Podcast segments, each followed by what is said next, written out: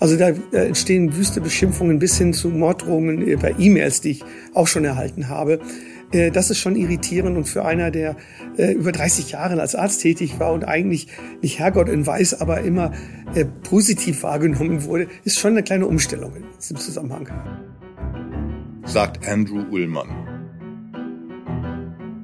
Cicero Politik, ein Podcast von Cicero, das Magazin für politische Kultur. Mein heutiger Gast ist in zweierlei Hinsicht besonders interessant, denn er ist erstens als Bundestagsabgeordneter Obmann der FDP im Gesundheitsausschuss und hat sich im Zuge der Corona-Pandemie häufig, oft mit Lageeinschätzung kompetent zu Wort gemeldet. Und das liegt, weiterer bemerkenswerter Punkt, daran, dass er sich mit der Materie tatsächlich auskennt. Denn unser Gesprächspartner ist Professor für Infektiologie an der Universität Würzburg – und hat sich also schon früh in seiner wissenschaftlichen Karriere mit ansteckenden Krankheiten befasst. So nahm er beispielsweise während seiner Zeit als Assistenzarzt in Bochum an einer klinischen Ausbildung auf dem Gebiet HIV-Aids in New York teil und wurde später an der Harvard Medical School zum Infektiologen ausgebildet. Das Interesse an Politik kam relativ spät. Der Eintritt in die FDP erfolgte im Jahr 2003. Da war unser Gast bereits 40 Jahre alt. Inzwischen ist es seine zweite Legislaturperiode im Deutschen Bundestag und das Thema Corona hat leider nichts an Aktualität verloren. Mein Name ist Alexander Margier, ich bin Chefredakteur von Cicero und ich freue mich über Ihren Besuch. Herzlich willkommen, Andrew Ullmann. Ja, danke schön. Und herzlich willkommen auch Ihnen, liebe Zuhörerinnen und Zuhörer, hier im Cicero Politik Podcast. Herr Professor Ullmann, ein schöner, sonniger Tag da draußen. Es wird Frühling, die meisten Corona-Restriktionen sind gefallen.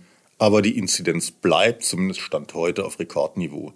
In welcher Phase der Pandemie befinden wir uns eigentlich derzeit? Das Virus in dieser Form kennen wir erst seit zwei Jahren. Und äh, das Virus hat uns ja immer wieder überrascht mit Varianten, äh, Ausbrüchen, die immer wieder stattgefunden haben. Deswegen bin ich vorsichtig zu sagen, wo wir stehen. Aber wir stehen in einem Punkt der Pandemie relativ gut da und da müssen wir natürlich auch noch besser werden. Die Bevölkerung hat eine gewisse Grundimmunisierung erreicht.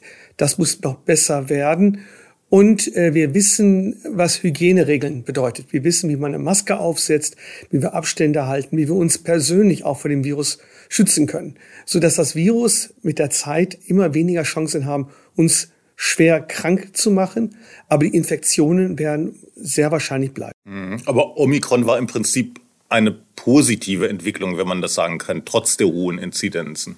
Jein, bin ich äh, auch eher zurückhaltend. Omikron hat den Vorteil, dass es weniger virulent ist, also die Pathogenität nimmt, hat abgenommen, die Infektiosität hat zugenommen. Das heißt, trotzdem sterben Menschen in unserem Land und vor allem es sterben Menschen, die noch nicht geimpft sind.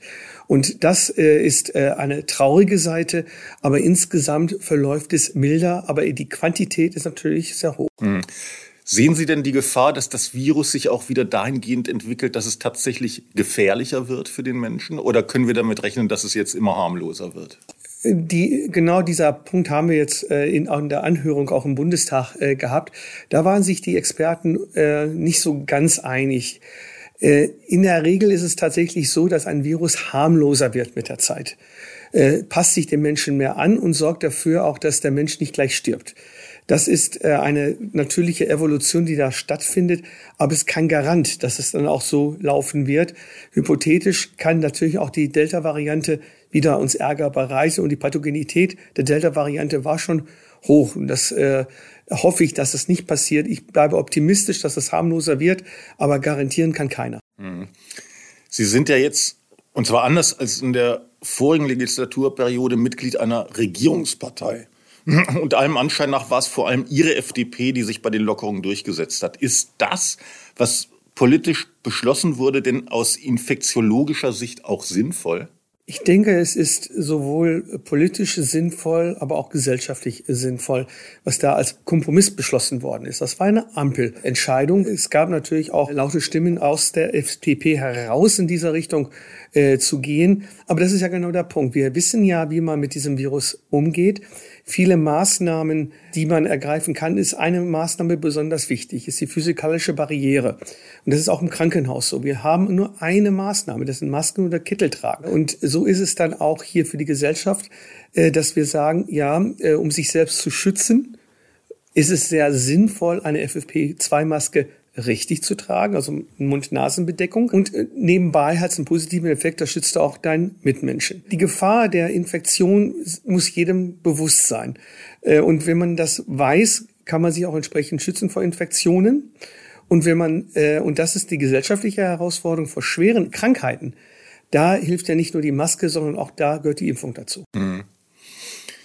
Als Liberaler tun Sie sich mit pandemiebedingten Grundrechtseinschränkungen wahrscheinlich schwerer als Abgeordnete anderer Parteien. Wo verläuft denn für einen Infektiologen, wie Sie es sind, also für jemanden vom Fach, die Grenze zwischen Eigenverantwortlichkeit der Bürger auf der einen Seite und epidemiologisch Gebotenem auf der anderen Seite?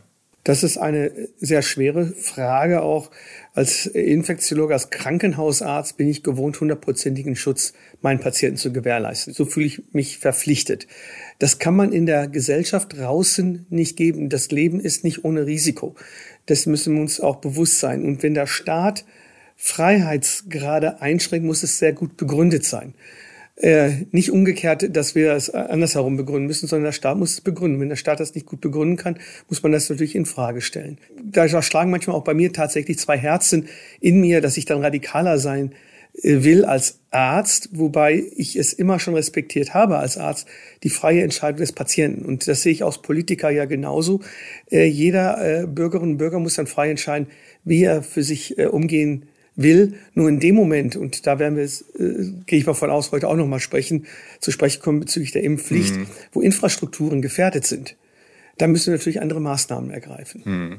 Ich will heute ausnahmsweise gar nicht so tief in die Details der Corona-Debatte einsteigen, aber wenn wir auf die zwei zurückliegenden Pandemiejahre zurückblicken, wurden ja ganz bestimmt auch viele Fehler gemacht. Jetzt ist schon klar, manche davon waren unvermeidlich, weil zu Beginn von Corona vieles noch unklar war. Sie haben es eingangs ja gesagt, über das Virus, über seine Verbreitungswege. Andere Maßnahmen werfen dann aber schon im Nachhinein viele Fragen auf, was deren Sinnhaftigkeit angeht. Also Stichwort vielleicht Lockdowns, Schulschließungen, auch kein Sport für Kinder.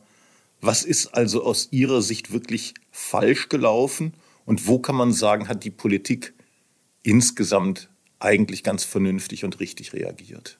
Also erstmal hat die Politik vernünftig reagiert, weil sie es ernst genommen hatte. Die, zu Beginn der Pandemie, als die ersten Bilder aus China kamen, hat man erst das Gefühl gehabt, es ist weit weg. Uns passiert nichts. Äh, ich war ziemlich erschrocken, als ich von meinen Kolleginnen und Kollegen aus Norditalien, also ärztliche Kolleginnen und Kollegen aus, den, äh, aus der Infektiologie, die Bilder aus Italien gesehen hatte. Da habe ich gedacht, okay, jetzt nicht okay, aber da rollt etwas auf uns zu, auch auf Deutschland zu. Da müssen wir uns jetzt vorbereiten. Und äh, ich war noch in der irrigen Annahme, wir machen jetzt mal einen radikalen Lockdown. Ich war ein großer Befürworter des Lockdowns äh, in der ersten Welle, weil wir nicht wussten, was, was Sache ist. Aber hinterher haben wir doch mehr und mehr gelernt, was Aerosole, wie die Maske eigentlich hilft. Das war für Infektionen ist es relativ klar, wie die Maske hilft oder nicht hilft. Aber was mich irritiert hatte und auch sehr gestört hatte, ist die Exekutive, in verschiedenen äh, Rollen, ob jetzt Länderrolle oder auch Bundesrolle. Wir müssen härter, strenger äh, durchgreifen. Es ist äh, ein, ein politischer Reflex, so zu agieren.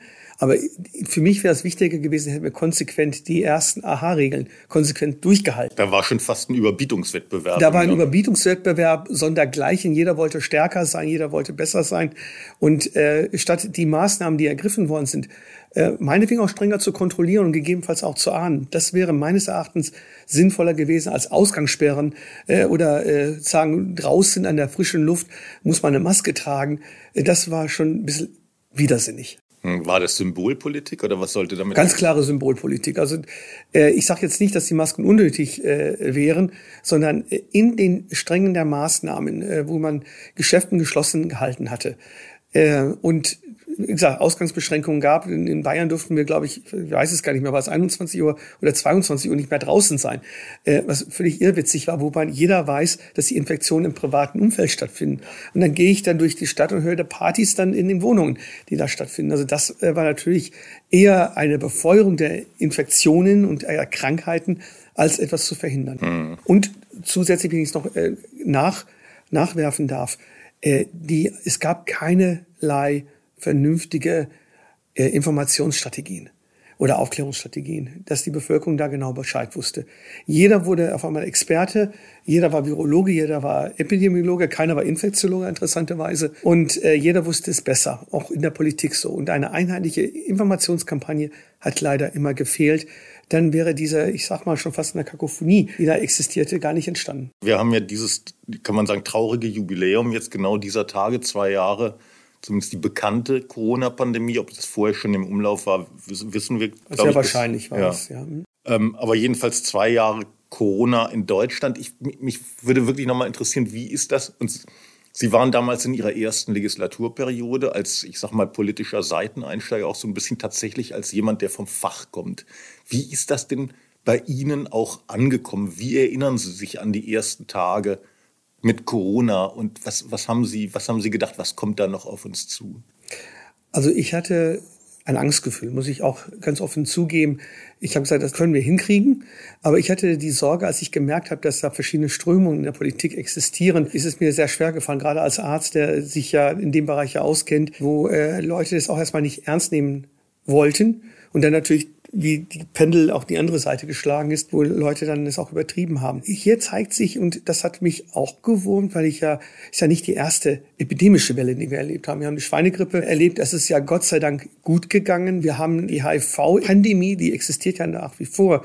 Die darf man nicht ganz außer Acht lassen. Und das ist immer die stille Pandemie der multiresistenten Erreger. Es wird ja nicht so ernst genommen. Und das auf der einen Seite hatte mich äh, beunruhigt. Auf der anderen Seite, das klingt jetzt vielleicht blöd jetzt, in, wie ich das jetzt ausdrücke, aber ich fand das gut, dass mal begriffen wurde, dass Infektionskrankheiten was Ernstzunehmendes ist und nicht einfach durch Antibiotika schlucken vorbei ist. Äh, aber das zeigt, dass wir im öffentlichen Gesundheitswesen gar nicht vorbereitet waren.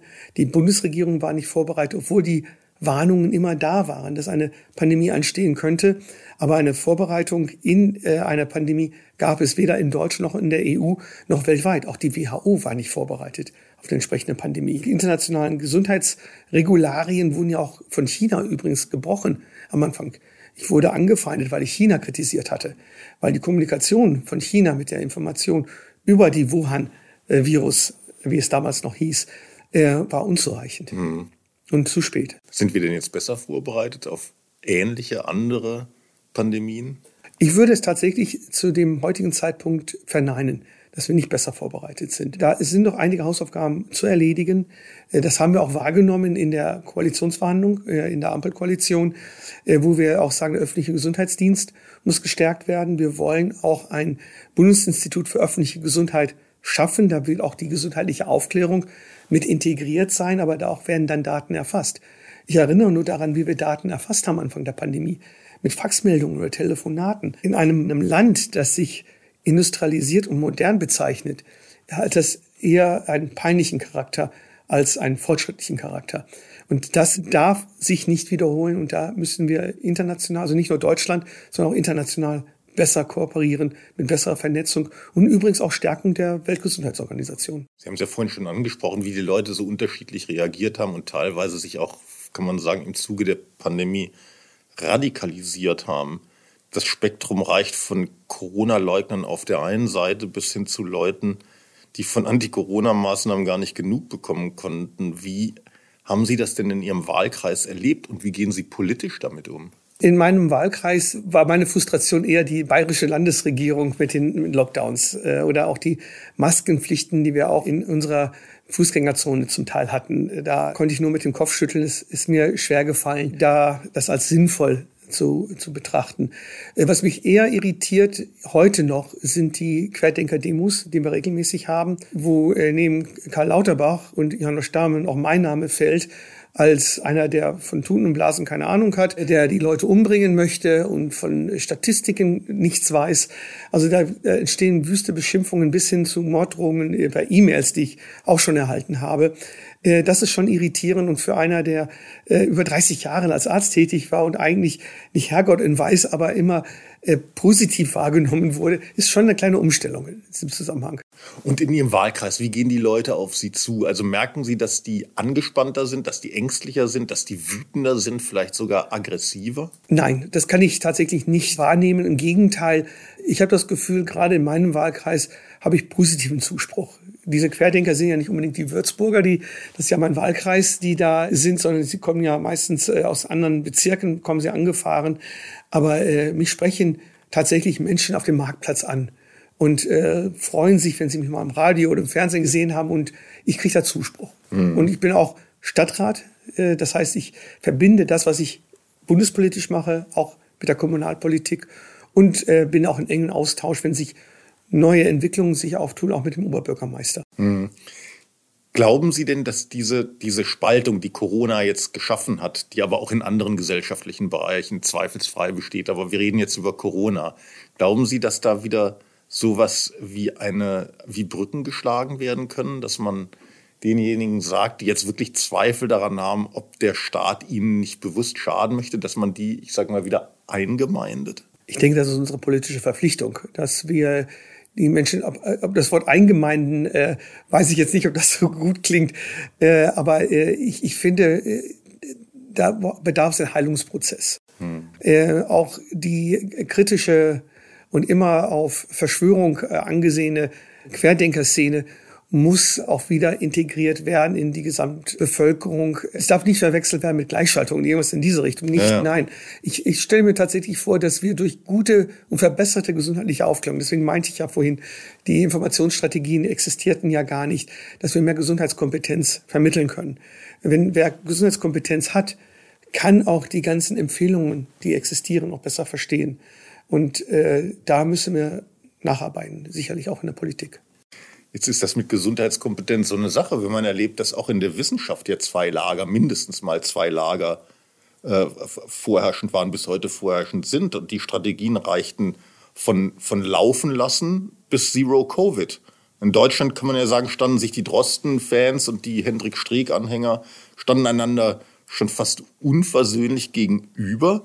Kann man denn aus heutiger Sicht überhaupt sagen, wer da, wer da am ehesten wer da am, wer da am besten lag, so im Rückblick? Oder vielleicht gar nicht im Rückblick, sondern auch in der Vorausschau. Also ich, ich habe es anders wahrgenommen. Ich weiß, dass es die meisten so als äh, Kontrahenten wahrgenommen haben, die verschiedenen Lager. Aber in der Wissenschaft ist es tatsächlich so, dass wir mit Meinungen äh, durchaus in die Diskussion gehen, die auch durchaus heftig sein können, unter der Vorstellung, wir wollen etwas Gemeinsames erreichen. Die Ziele waren ja gleich. Wir müssen mit diesem Virus umgehen können. Die Non-Covid-Strategie war, glaube ich, zu optimistisch, dass wir das tatsächlich äh, hinbekommen können. Ein Respirationsvirus, das zwischen Menschen und Tieren hin und her hüpfen kann, durch eine Non-Covid-Strategie hinzubekommen, äh, ist eine Illusion. Das hatte mich auch schon sehr gewundert, dass man das erreichen kann. Und die wissenschaftliche Erkenntnis hat ja zugenommen. Es war jetzt keine wirklich zwei Lager-Diskussion, die da stattgefunden hatte, sondern das Ringen um die, die beste Empfehlung. Und das ist ja heute auch noch so bei dem Expertenrat von Olaf Scholz oder Beirat ist es ja, dass äh, da auch durchaus gerungen wird für eine gemeinsame Erklärung. Und Na ich habe es ja selbst erlebt, ich habe Leitlinien geschrieben früher. Ja. Da gab es auch verschiedene Meinungen. Eine Studie, zwei verschiedene Interpretationen.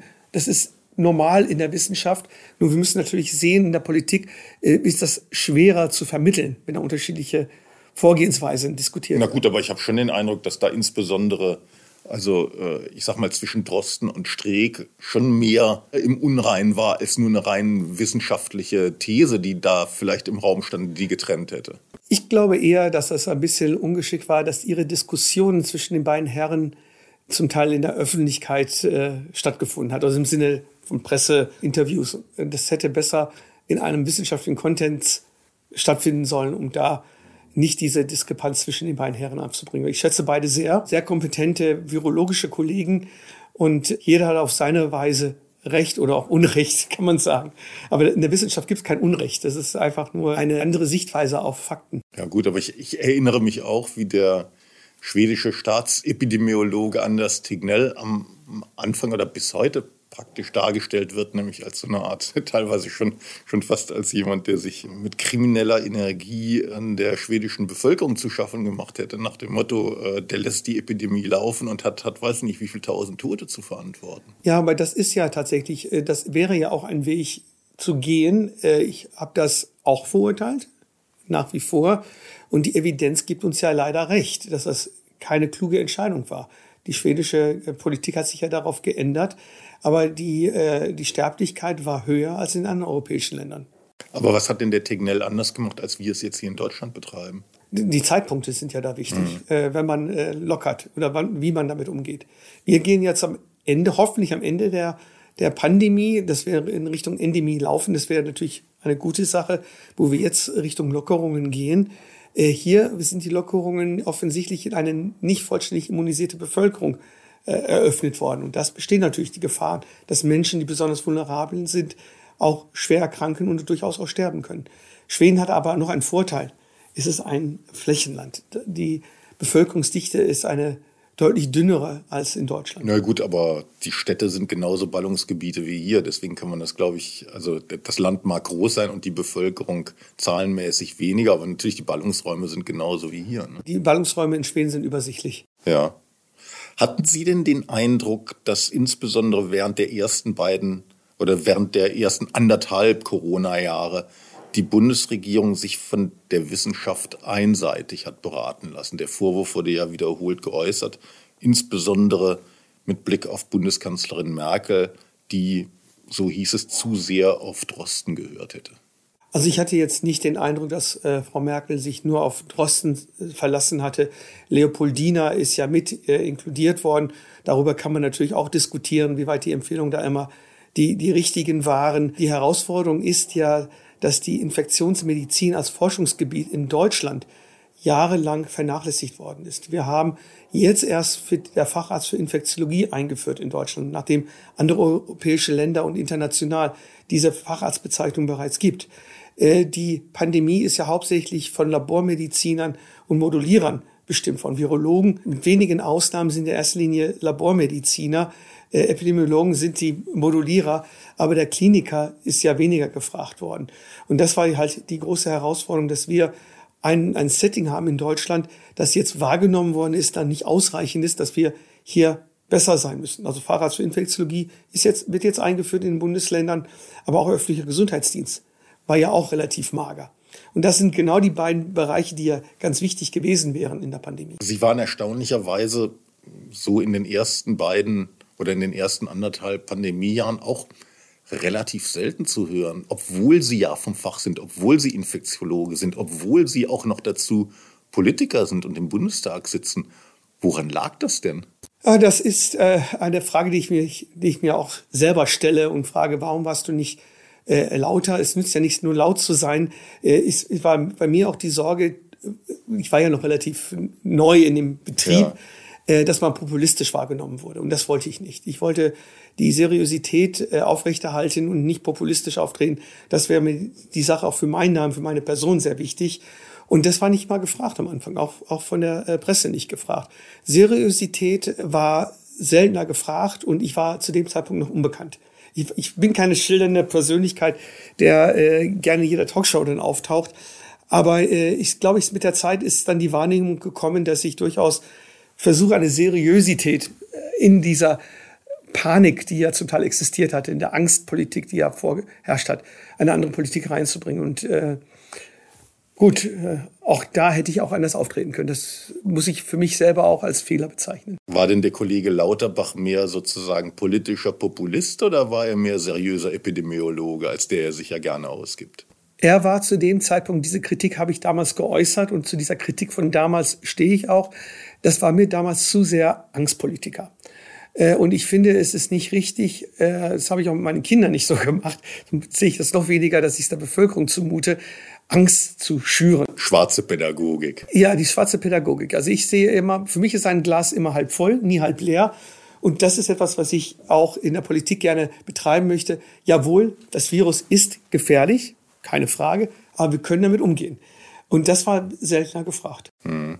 Ein weiteres Thema, Sie haben es ja vorhin auch schon angesprochen, weil das auch ein bisschen so Ihr Thema ist und das einen hohen Polarisierungsfaktor hat, nämlich die Impfpflicht.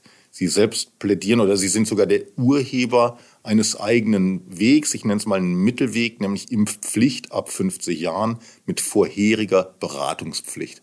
Warum dieser Weg? Ich war auch nach meiner Wiederwahl in den Bundestag gegen jede Form von Impfpflicht. Nach wie vor von meinem ärztlichen Ethos her ich muss die Leute aufklären und dann müssen sie entscheiden, weil ich dann die Kompetenz vermittelt habe, ob man sich impfen lässt oder nicht. Oder in meinem Falle, ich bin ja nicht nur Infektiologe, sondern auch Krebsmedizin, die entscheiden zu einer entsprechenden Chemotherapie beispielsweise. Das hat sich ja in der Sekunde geändert, als ich die Bilder aus Thüringen, Sachsen, Oberbayern, Niederbayern gesehen habe im Dezember. Das hat mich wütend gemacht. Wütend gemacht, weil es unnötig war, dass Patiententransporte notwendig sind von einem Krankenhaus an ein Bundesland. Kleeblattsystem ist als Hinweis. Und äh, da habe ich gesagt, so kann es nicht weitergehen. Wir müssen irgendetwas machen, dass die Impfungen besser werden. Allein nur erklären in, der, in einer Art Werbespot reicht nicht aus. Und dann kam der Gedanke, ja, wer ist denn betroffen? Wo kommt es zur Überforderung des Gesundheitssystems, wenn es dazu kommt? Das sind Altersadaptierte gab's, oder gibt es die Daten von der Divi, die ja sehr eindeutige Sprache sprechen. Ab 50 nimmt überproportional die intensivpflichtige Beatmung zu, wenn man nicht geimpft ist. Also das, die Zahlen sind eindeutig, die kann man nicht recht diskutieren. Auch mit der Omikron-Variante nicht, kommt halt seltener vor. Das fand ich dann als Idee, über 50 eine Impfpflicht anzuführen, vielleicht immer noch zu radikal. Ich sage, wir müssen trotzdem irgendwas Milderes vorschalten. Und dann irgendwie aus einer Bierlaune heraus haben wir diskutiert. Am liebsten würde ich die alle dazu zwingen, aufgeklärt zu werden. Und so ist es dann entstanden, diese Idee, das weiterzuentwickeln, eine verpflichtende Beratungsgespräch für alle Erwachsene in der Bundesrepublik Deutschland, die keinen Impfnachweis haben. Und äh, gleichzeitig auch den Leuten die Angst, die ja durchaus berechtigt sind. Sie hören ja Horrorstories zum Teil im Internet oder in den äh, Zeitungen. Das muss natürlich begegnet werden, dass sie sich freiwillig auch impfen lassen können. Das ist immer noch mein oberstes Gebot und auch ein milderes Mittel, auch verfassungstechnisch. Und deshalb im ersten Schritt eine Aufklärungsverpflichtung äh, und in der Hoffnung, dass alle Impflücken, die wir ja da noch haben, gerade bei den Älteren, sich schließen. Und sollte es sich nicht schließen und wir haben eine Bedrohungslage, neue Varianten oder eine große Anzahl von Infektionen, die dann im Winter uns dann mit einer hohen Krankenhauslast beladen würden, dann eine Impfpflicht ab 50 einzuführen. Aber das bedarf einer zweiten Abstimmung im Bundestag im Herbst, nicht jetzt. Gut, jetzt gibt es viele Menschen, die wollen sich aus den unterschiedlichsten Gründen nicht impfen lassen. Also manche trauen den Impfstoffen nicht, weil die zu wenig erprobt wären. Andere sehen, dass das Impfen eben nicht, und das war vielleicht auch ein politischer Fehler, wie es am Anfang eben angekündigt wurde, dass das Impfen nicht der große Gamechanger war. Und ähm, dann ist da noch das Thema Nebenwirkungen, das womöglich zu wenig Beachtung findet. Das sind ja alles keine, keine Kleinigkeiten, zumal es beim Impfen ja, so hieß es zumindest immer, vornehmlich um Eigenschutz geht. Also warum dieses Beharren auf die Impfpflicht? Also erst einmal sind die Impfstoffe ein Gamechanger. Ist es schon ein Gamechanger im Sinne von Verhinderung von schweren Krankheitsverläufen. Es war nie die Absicht, äh, und das war sicherlich eine Fehler in der kommunikativen Wahrnehmung, dass man Infektionen damit verhindern kann. Das Risiko war reduziert, aber es war nie Ziel dieser Impfungen äh, auch zu haben, um Infektionen zu verhindern. Nebenwirkungen gibt es immer und äh, ich habe zum Teil meinen Studenten in Vorlesungen gesagt, wenn ein Impfstoff keine Nebenwirkungen hat, äh, funktioniert ein Impfstoff auch nicht, weil es eine immunologische Reaktion verursacht. Das kennen wir, äh, dieses grippige Gefühl, Schmerzen im Arm und so weiter. Das ist sicherlich falsch äh, kommuniziert worden. Die Impfstoffe sind gut untersucht worden. Es gibt auch Alternativen. Die Impfung selbst äh, sorgt für einen Selbstschutz in erster Linie. Das ist richtig. Aber äh, das Ziel ist ja nicht, eine Impfquote zu erreichen. Das wäre auch nicht verfassungskonform. Das äh, ist auch nicht Teil unseres Antrages. Sondern unser Ziel des Antrages ist, die Überlastung des Gesundheitssystems zu verhindern. Und das kann man nur verhindern, indem man schwere Krankheitsverläufe verhindert. Und da kommt das Stichwort Fremdschutz natürlich ins Spiel. Denn wer geimpft ist, wird 90 Prozent der Fälle keinen schweren Verlauf haben und schützt so vor Überlastung des Gesundheitssystems. Das ist der Gedanke mit dem Fremdschutz in dem Zusammenhang, aber es ist nicht der Infektionsschutz. Das ist äh, nicht so ausgeprägt, dass man das wirklich so definieren könnte. Richtig, aber jetzt sinkt ja die Hospitalisierungsrate ständig. Also mit der, mit der neuen Variante gehen die, gehen die Hospitalisierungsraten nach unten und jetzt ausgerechnet in dem Moment wollen sie eine Impfpflicht durchsetzen. Das ist doch irgendwie widersinnig. Nein, das ist ein Ergebnis, das auch zu erwarten ist. Also die Infektionszahlen sind jetzt auch hoch. Ich würde wagen, vorherzusagen, dass in den nächsten vier Wochen die Infektionszahlen fallen werden. Es ist der Wahrheit auch richtig, dass zurzeit keine Überforderung des Gesundheitssystems existiert und dass die Zahlen sogar tendenziell vielleicht sogar nach unten gehen. Das ist die Situation heute. Das ist ja ganz klar. Das, Nichtsdestotrotz wissen wir, dass die Welle, ob jetzt Infektions- oder Krankheitswelle, saisonale Abhängigkeiten hat. Zumindest in Deutschland. Die in allen Ländern so, aber in Deutschland ist es so. Wir haben jetzt zwei Jahre das gesehen, dass die Infektionsraten und die Krankenhauseinweisungen zum Sommer hin dramatisch abgefallen sind, fast bis zu null. Ob das so weit runtergehen wird, weiß ich jetzt nicht. Aber wir haben immer gesehen, in den letzten zwei Jahren zum Herbst hin ist es hochgegangen. Und übrigens davor haben wir es auch gesehen bei Erkältungsviren. Dazu gehören auch übrigens auch Coronaviren, die ganze Gruppe.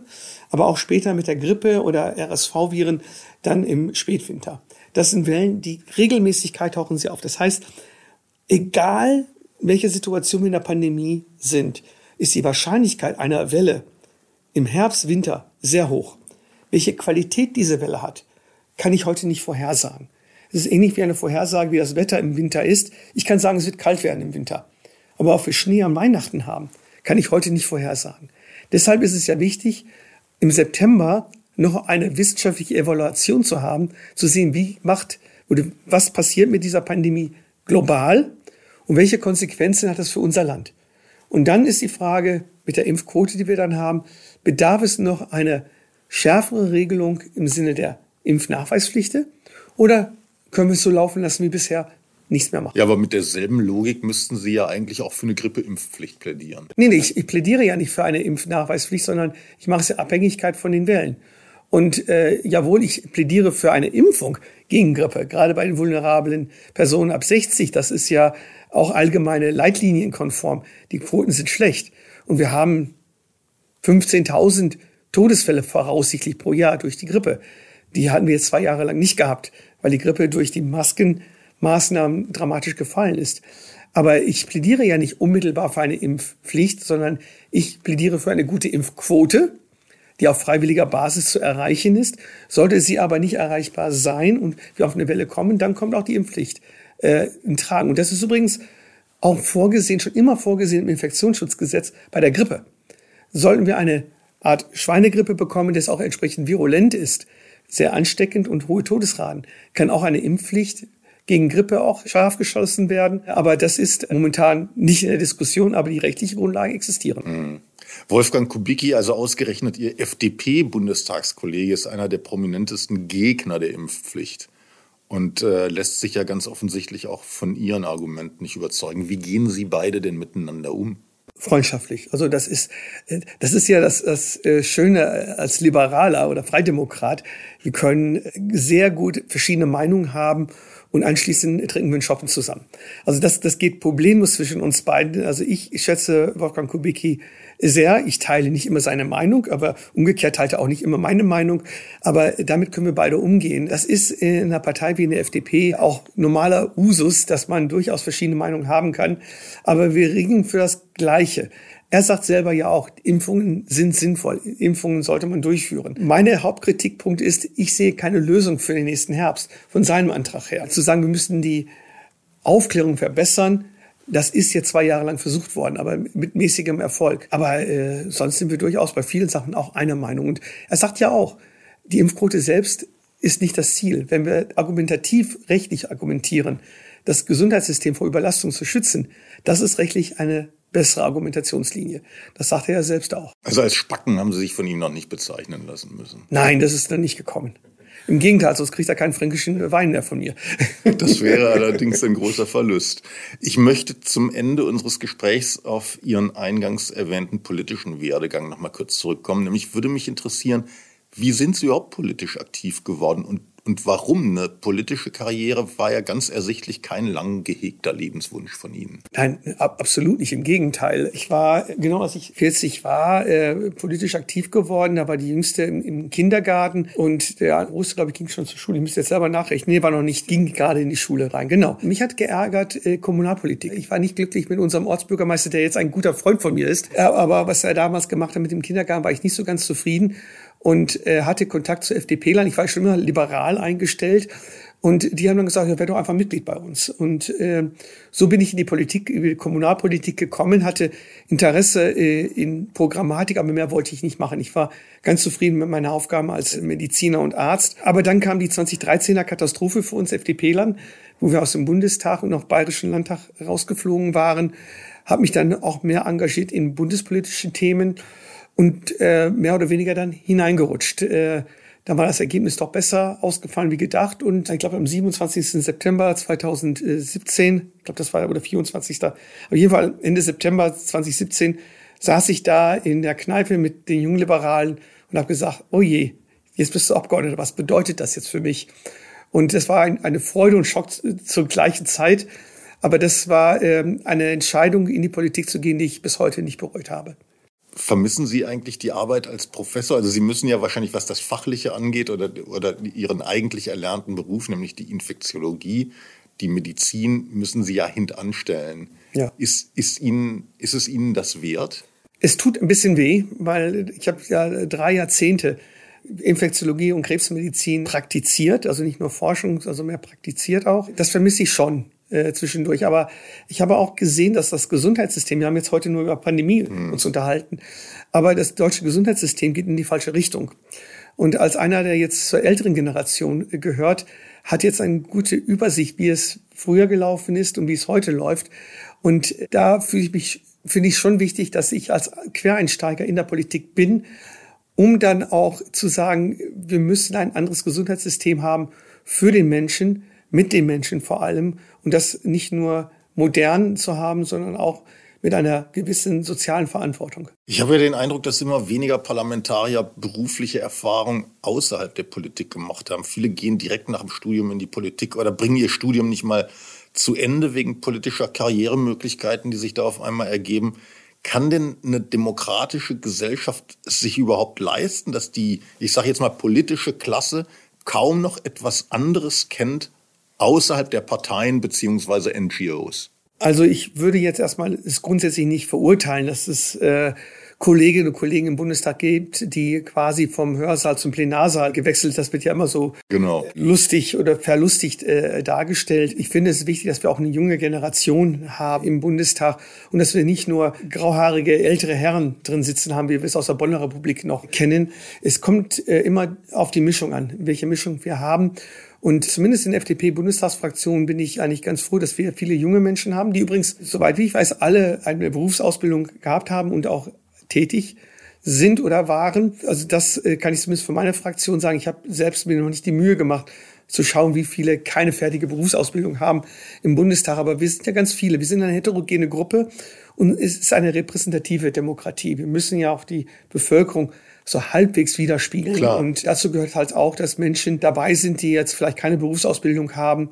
Aber es gibt auch sehr viele interessante Vitae, die existieren, die man durchaus auch mal äh, nachlesen kann. Aber es ist gar nicht so verkehrt, vorher mal einen Beruf zu haben oder auch das Real Life auch zu kennen. Mhm. Wie würden Sie denn jetzt als politischer Quereinsteiger Ihre Mitbürger, die sich vielleicht über Politik ärgern, die vielleicht auch was ändern wollen, wie würden Sie die motivieren, selbst politisch aktiv zu werden? Ich denke, es fängt damit an, dass man mit seinen oder ihren Politikern vor Ort spricht. Da kriegt man so ein Gefühl, was so läuft. Der oder die Politiker, die werden dann auch wahrnehmen, was kommuniziert wird und nicht kommuniziert wird. Das halte ich als ersten Schritt für ganz wichtig. Und dann testen Sie uns. Also es muss jetzt nicht unbedingt gleich die FDP sein, würde mich natürlich freuen. Aber testen Sie ruhig die demokratischen Parteien. Es gibt Parteiveranstaltungen, es gibt Informationsveranstaltungen, Podiumsdiskussionen. Besuchen Sie uns Demokraten im Alltag, wie wir arbeiten, auf Podiumsdiskussionen und schauen Sie, ob es Ihnen passt. Und dann sagen Sie, was Ihnen nicht passt oder was Ihnen gut gefällt. Lob ist auch etwas Schönes. Da freuen wir uns natürlich auch. Aber ich habe gerade gestern mit einem Parteimitglied telefoniert, der mit gewissen Sachen unzufrieden war. Und äh, er hat sich riesig gefreut, dass wir diese Art der Kommunikation suchen. Man unterschätzt, wie wichtig die Kommunikation ist. Nicht nur Schönwetterpolitiker zu sein, sondern auch die unangenehmen Gespräche müssen wir führen. Das sind Sie als Arzt wahrscheinlich auch gewohnt einfach, ne? Ja, kann auch sein, dass ich das vom Berufssinn gewohnt bin. Also ich, ich, wenn man denkt, wenn man dann über Krebsdiagnosen diskutieren muss oder einen Rückfall diskutieren muss, das sind unangenehme Momente. Aber man, ich habe gar keine Angst vor diese Momente und das muss man ansprechen. Und mit einer guten Kommunikation kann man viel erreichen. Haben Sie sich irgendwo ein Limit gesetzt, dass Sie sagen, also mehr als drei Legislaturperioden mache ich nicht, weil ich möchte irgendwann auch in meinen Arztberuf zurückkehren? Ich habe mir kein Limit gesetzt. Ich habe mir ein Ziel vor Augen, das, das gebe ich offen zu. Das heißt, eine Reform des Gesundheitssystems, das auch den Namen Reform auch verdient im Sinne der ambulanten und stationären Versorgung. Da haben wir viele Unwuchten im System. Wenn ich das erreicht habe, also nicht ich alleine, sondern natürlich mit den Kolleginnen und Kollegen zusammen, dann kann ich langsam darüber nachdenken, habe ich eine Aufgabe erfüllt und kann den nächsten Lebensabschnitt nachgehen. Aber heute habe ich keine zeitliche Vorgaben mir selbst gesetzt. Herr Professor Ullmann, ich danke Ihnen ganz herzlich für das Gespräch und Ihnen, liebe Zuhörerinnen und Zuhörer, danke ich für Ihr Interesse am Cicero Politik Podcast. Bleiben Sie uns gewogen, Ihr Alexander Mankier. Cicero Politik, ein Podcast von Cicero, das Magazin für politische Kultur.